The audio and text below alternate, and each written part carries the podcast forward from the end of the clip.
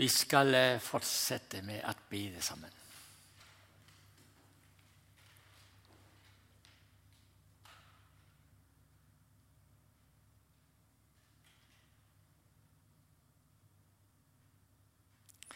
Vi ber deg, Jesus, om en velsignelse for hver en av oss.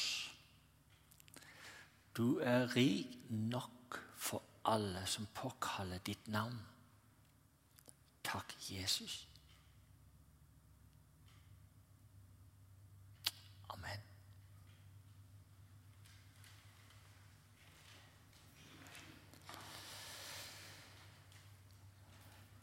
Disse tre aftenene så er det satt opp eh, emne.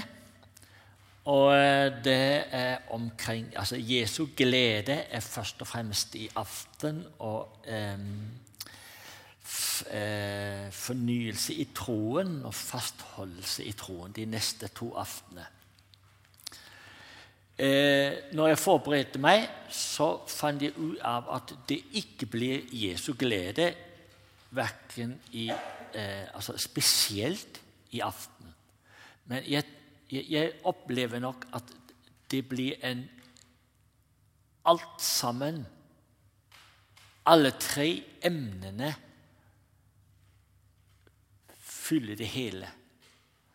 Så jeg kan ikke si at det akkurat bare blir Jesu glede i aften eller fornyelse i troen i morgen osv. Men det, jeg tror det, det dreier seg om det, de tre emnene eh, hver aften. Så kan de jo være glad når jeg reiser hjem. Å, det var ro med ham der, Jens. Eh, jeg, kan si oss med en gang at jeg er ikke bibellærer. Jeg er evangelist. Og det er forskjell på disse gavene. Henrik han er typisk evangelist. Eh, hvis de har hørt ham, så han bare roet. Nei. Um, altså, det gjør han ikke. altså Absolutt ikke. Men det er noe med det, det her med en evangelist. Han har liksom eh, det, er, det, er, forskjellige gaver. Og når de har hørt på meg i Kongsberg i fem, seks, sju år, så kom det heldigvis en bibellærer og var sammen med meg. Alle pustet lettet ut. Men det er noe med dette vi har bruk for hverandre, og vi har bruk for forskjellige eh, gaver som Gud giver. Så hvis du, sånn, du opplever at jeg er rodet, så er det ikke deg som er galt med, men det er meg. Men vi skal dele noen tanker. Og noen av disse tankene de er fra Daniels bo. Daniels bo. Eh, men jeg skal først lese et vers i 1. Johannes brev, kapittel 4, vers 4. Det er, det er lett å huske. 1. Johannes brev, kapittel 4, vers 4. Forstår I meg? Yes. yes. Da leser vi I er av Gud, kjære børn, og I har overvunnet dem. For Han som er i jer, er større enn Han som er i verden.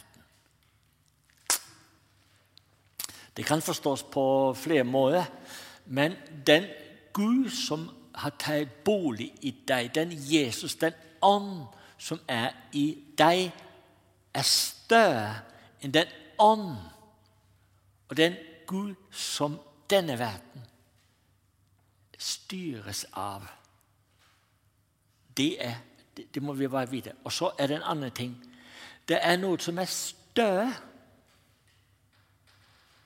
det må vi holde fast ved. Det er noe som er større, og det kommer vi tilbake til. Det kommer vi tilbake til. Men vi skal lese først i Daniels bok, kapittel 1. Eh, og vi kan lese eh, eh, Jeg må først si altså at eh, verden i deg den Altså, det har aldri vært så stor forfølgelse av kristne som det er i deg. Aldri. Um, og jeg kan love ut ifra Bibelen det blir vær. Det er gledelig nyhet, ikke det? Men det er sannheten. Altså, det blir vær. Det er mørke skyer i horisonten som sier at selv her i Vesten da blir det veldig vanskelig å være en Jesus-troende. Og det er noe av min hverdag. Vi kjenner det allerede nå, vi som tror på Jesus Kristus, at det, det, det, det snører seg til. Og det blir ikke den frihet, og det blir en del eh, motgang allerede nå, og det blir vær. Også i Danmark, også i Norge. Det har vi merket veldig tydelig. Eh, vi skal lese Daniels bok. Daniels bok er høyaktuelt i min hverdag. Jeg har studert Daniels bok, og jo mer jeg studerer Daniels bok, jo mer smiler jeg. Vet du hvorfor? Det er så mange glede, det er så mange eh, løfter, det er så mange eh, beretninger om seg i Daniels bok. Og det har jeg bruk for i min hverdag. Det er altså fantastisk bok. Vi skal begynne med å lese to vers i Daniels bok, kapittel 1. I Judas konge Joakims tredje regjeringsår dro babylonekongen Nebukadneza mot Jerusalem og beleiret den. Herren gav, Jerusal, eh, gav Judas konge Joakim i hans makt. Sammen med en del av karene fra Guds hus, og han førte dem med til landet Sinea, til sin Guds hus. Karene anbrakte han i sin Guds skattkamme. Um, Herren gav. Nå, eh, altså, jeg er veldig interessert i historie. Det skulle jeg ønske at alle her inne er. Nei, det, er fordi historie Hvis du ikke kjenner din historie, så er du veldig altså, Da er vi fattige. Det er jo godt å kan og bibelhistorien oh, vi, vi, må, vi må kan vår bibelhistorie. Altså eh, i, i, en eller annen år eh, vi kan, Jeg behøver ikke ta årstallet, men altså, da ble altså Jerusalem, Juda, Israel, altså den Nordriket, den var ferdig. Den var eh, overgitt, og de var i landflyktighet. Men Judariket, Jerusalem, var ikke det. Det vi leser om her, det er at kong Nebukadnezar, en perser, han angriper Jerusalem. Og så står det et merkelig ord. Herren gav Jerusalem, kongen og landet til Nebukadnesar. Det er jo det det står, egentlig. Eh, hvorfor det? For det står altså, det, er for flott å vite at det skjer ikke noe ut Gud tillater. Hvorfor tillot Gud dette? Det tillot han på grunn av synd. Så kan vi spørre straffe Gud.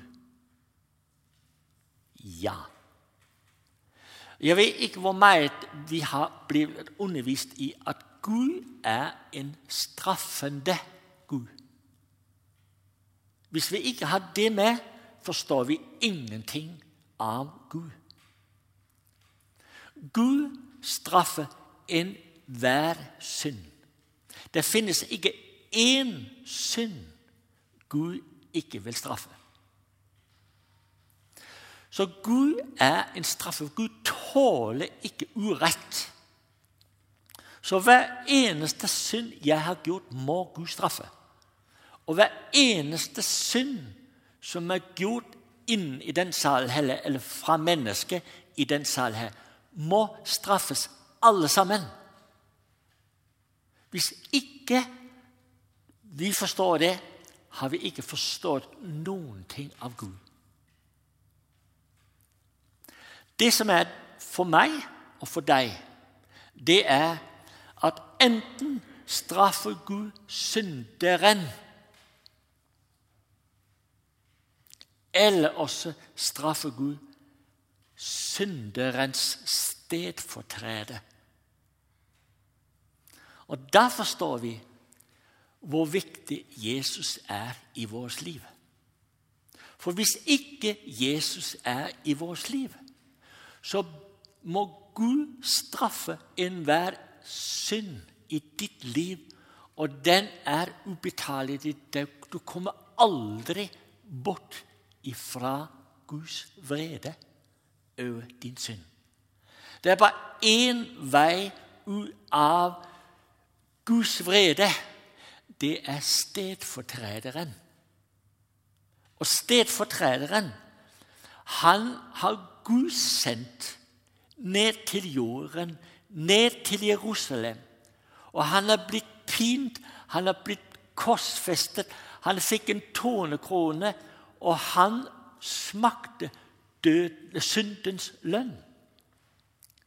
Og det er døden. Det er døden. Derfor er det vi, vi, altså Hvis vi ikke forstår den side av Guds straffende side, så forstår vi heller ikke Guds eh, eh Jesu forsoning. Han måtte jo komme og forsone oss. For, for, for ellers hadde vi ikke hatt bruk for Jesus. Så hver den som ikke har Jesus, må oppleve Guds straffedom. Herren, står det her, gav judakongen i kong Jojakam i hans makt. Altså, det var Gud som ikke tålte lenger Israels synd. Derfor måtte han straffe. Det er altså et bilde. Hvis vi ikke har den, så forstår vi heller ikke forsoningens eller korset. Det er umulig. Det er umulig.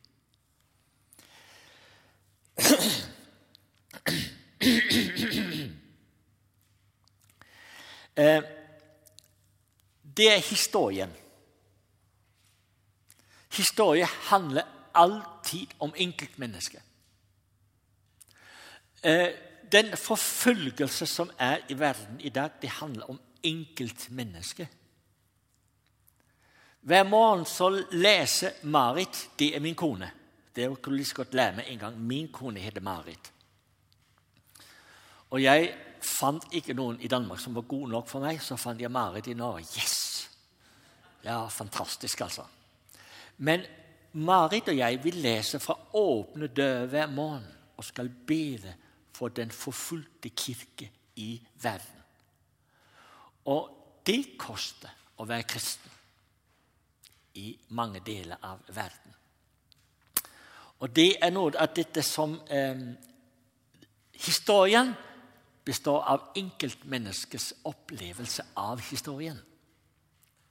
Og den historien som skrives til deg, den opplever du.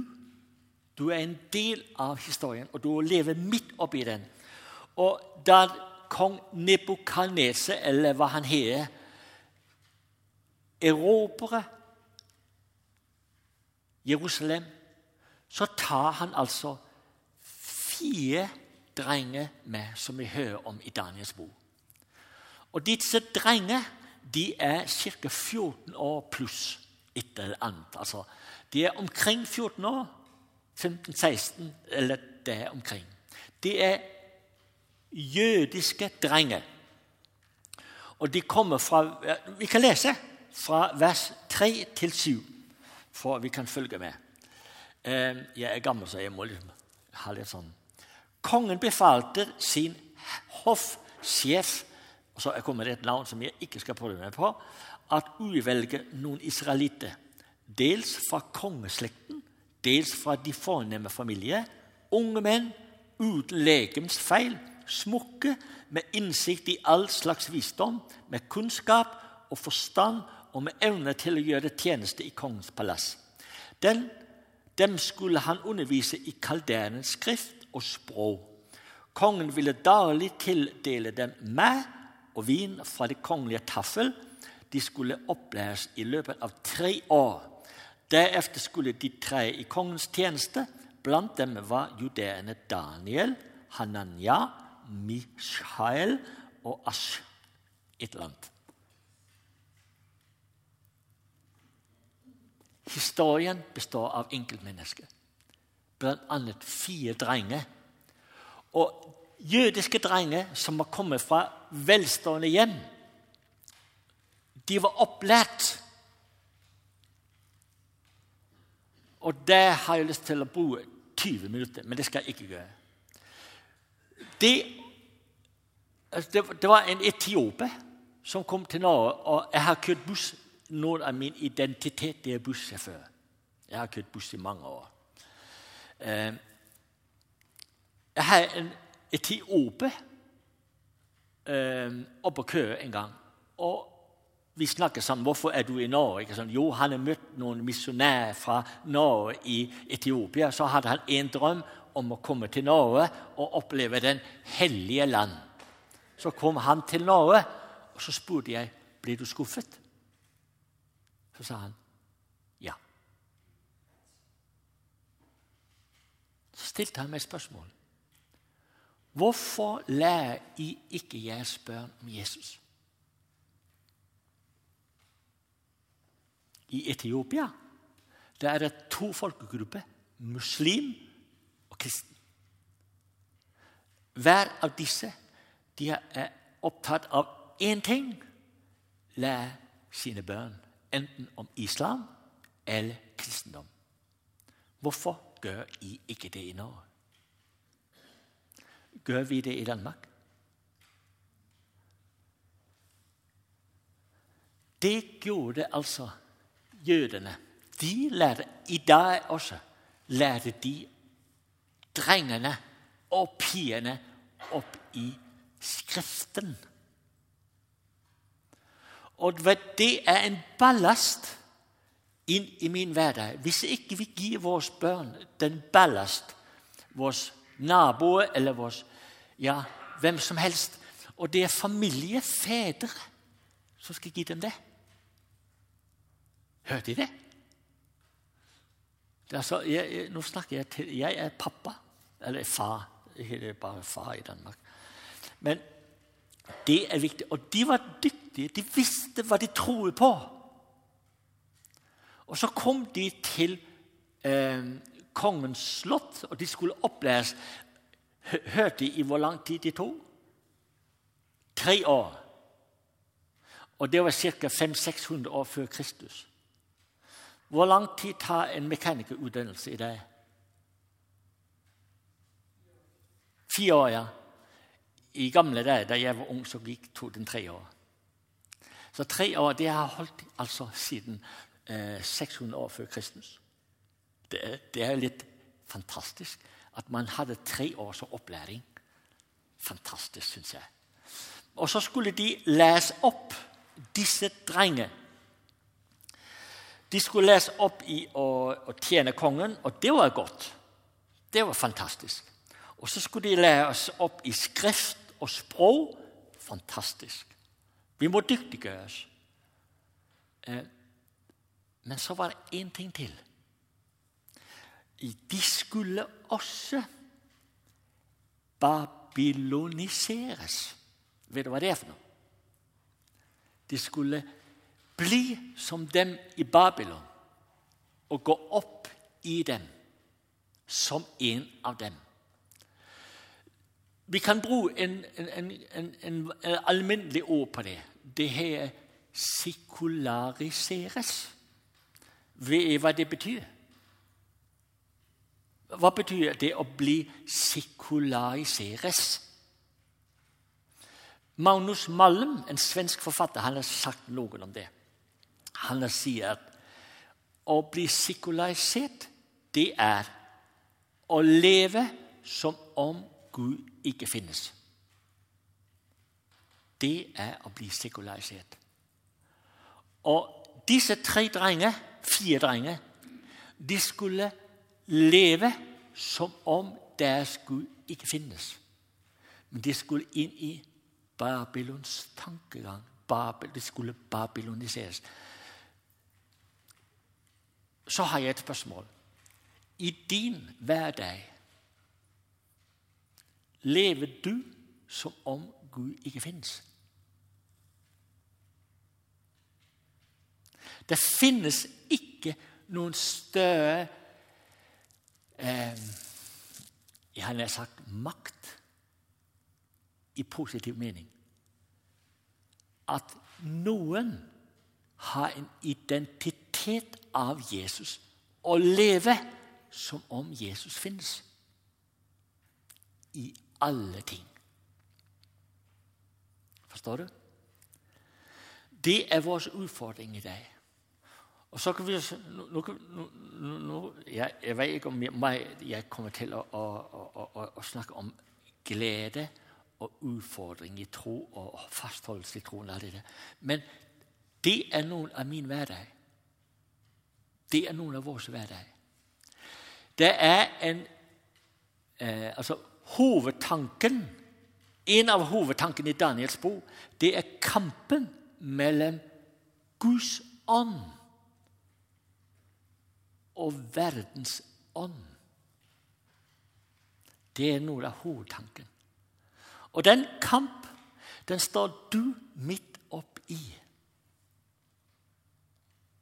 Og jeg skulle ønske at, jeg, at vi hadde den evne til å give andre en glede i dette.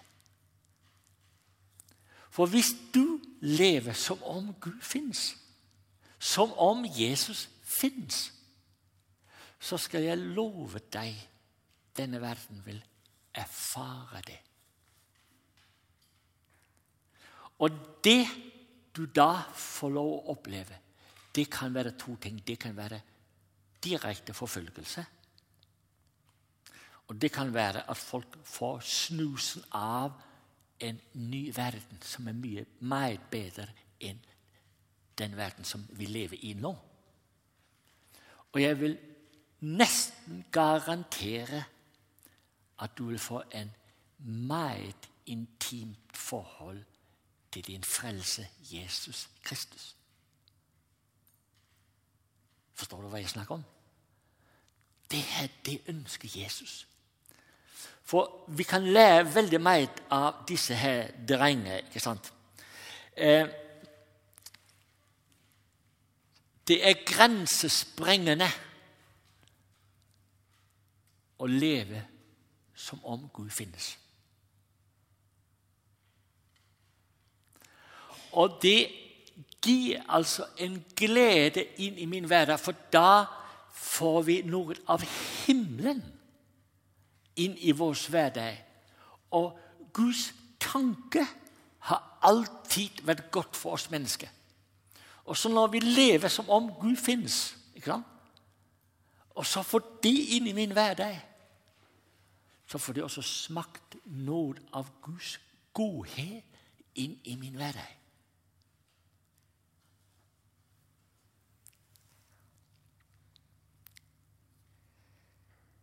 Det er ikke så lett.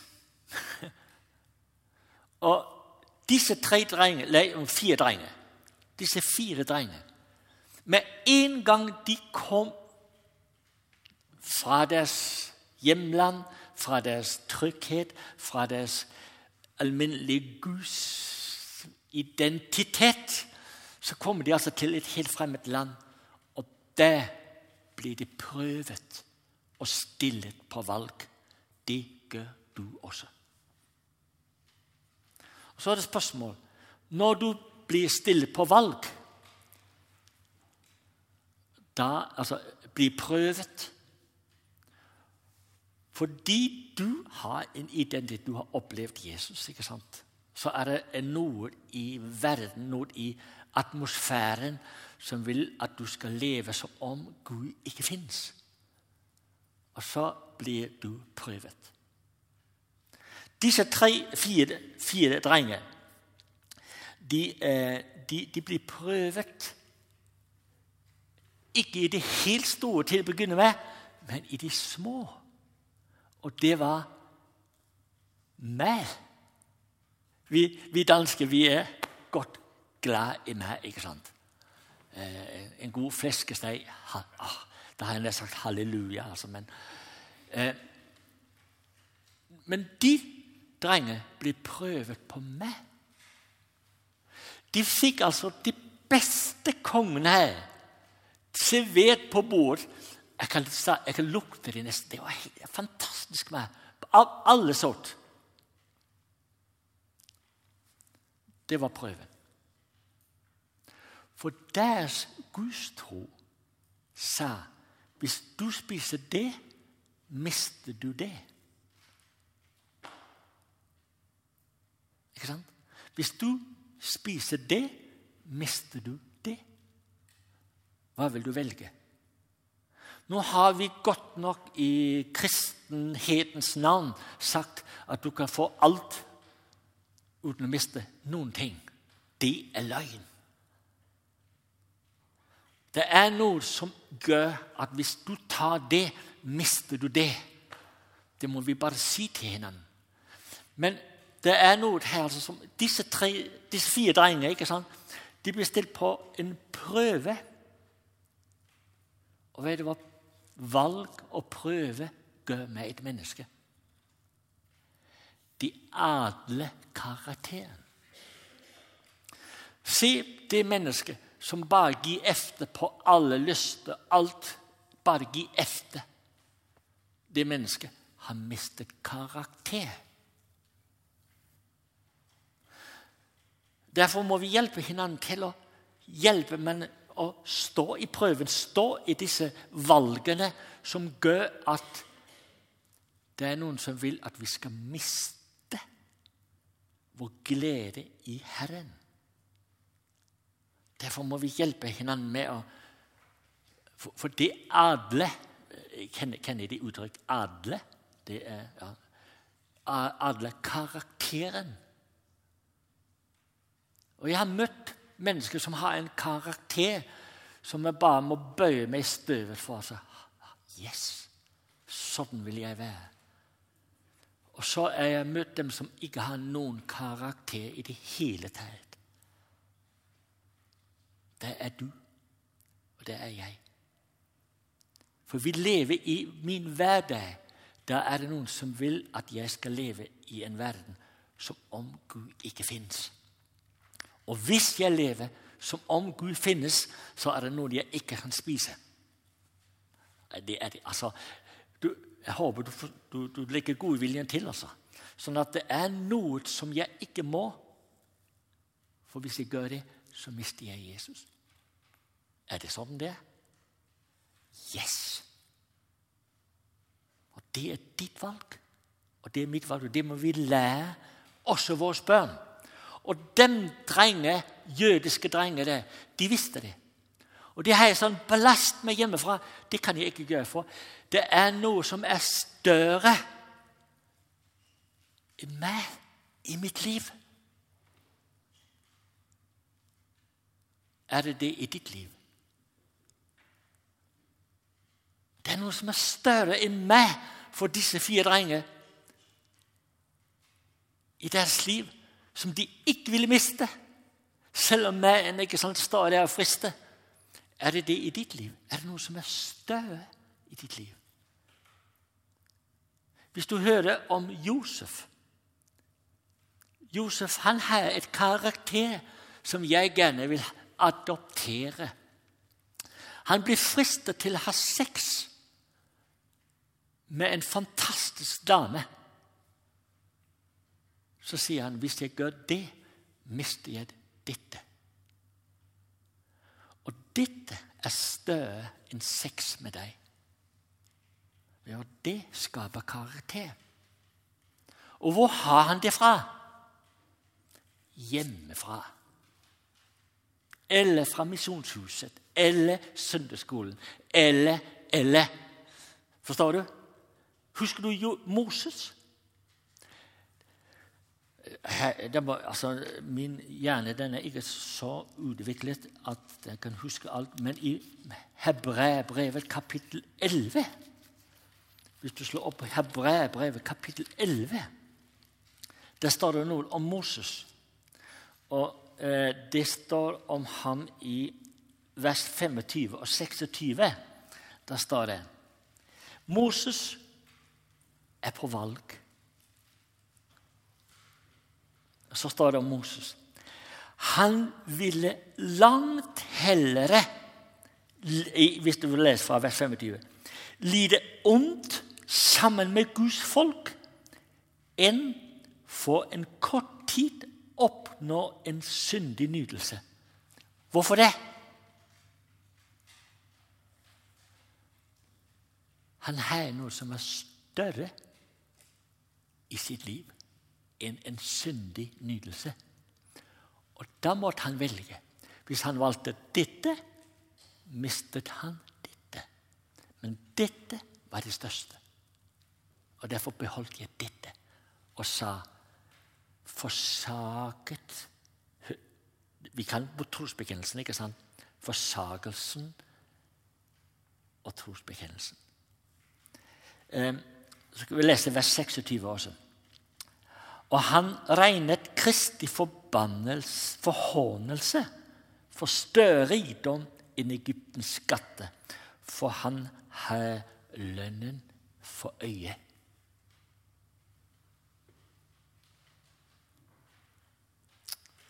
Er det noe som er større i ditt liv enn altså, Moses har tilgang til alt uten grenser av denne verden, så sier Moses jeg har noe som er større. Er det ikke fantastisk? Og det større, det er Jesus. Det er Gud. Og har vi dette, så har vi guts. Det var norsk, var det ikke det? Guts, Det er ingen som forstår guts. Altså, så har vi Hva er det på dansk? Så har vi mot til å stå i fristelsen. Da har vi noen ballast for å kunne si nei, jeg vil ikke dette. Men jeg har noe som er større. Har vi det? Har vi dette? Um, oh, det er denne klokka. Wow. Stakkars Jenne. Ja. Um, resultatet for disse fire drengene det var etter tre dager, for han ble spurt kan vi ikke, kan vi ikke prøve. Gi oss grønnsaker i stedet for disse fede rettene. Etter ti dager så, så de meget sunne ut enn alle de andre. Og etter tre år så var de ti ganger visere enn alle de andre. Så blir de øverst i det kalderiske riket, eller perseriket, eller hva man kan kalle det. Og sånn er det. Å leve som om Gud fins. Dem har en glede det mister ingen glede. Å leve som om Gud finnes. Å lære Guds ord å kjenne og leve som om Gud, at det er sant. Dette er større for meg enn noe i denne verden. Så skal du få lov å oppleve at dette større er større enn det som er i verden. Og Det er det jeg ønsker denne verden skal få lov å oppleve. For det har jeg opplevd. Jeg har smakt en god del av denne verden, men ingenting kan måle seg med Han som en dag fylte meg med sin kjærlighet. Ingenting kan måle seg med dette. Fylte meg med nåde. Og vet du hva? Jeg har, jeg, jeg, nå lukker jeg boen, for nå må jeg slutte. Vet du hva det står i Bibelen? Det var en gang Jesus sendte ut 72 og skulle på gavemisjon. Og så kom de tilbake glade fordi de har opplevd Jesus. Så sier Jesus det er flott å være glad. Men jeg skal vise deg den sanne glede. Jeres navn er skrevet i livets bo i himmelen.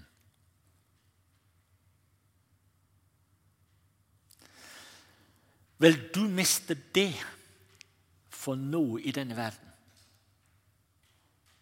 For det er kamp, og det er valg vil du miste noe av dette. At ditt navn er skrevet i livets bo i himmelen fordi du har tatt imot Jesus, Guds sønn. Vil du miste det for noe i denne verden? Da er du en vitne. Nå må jeg slutte fordi klokken er blitt for mange. Men vi skal jo fortsette i morgen aften. Stemmer ikke det? Ja. Amen.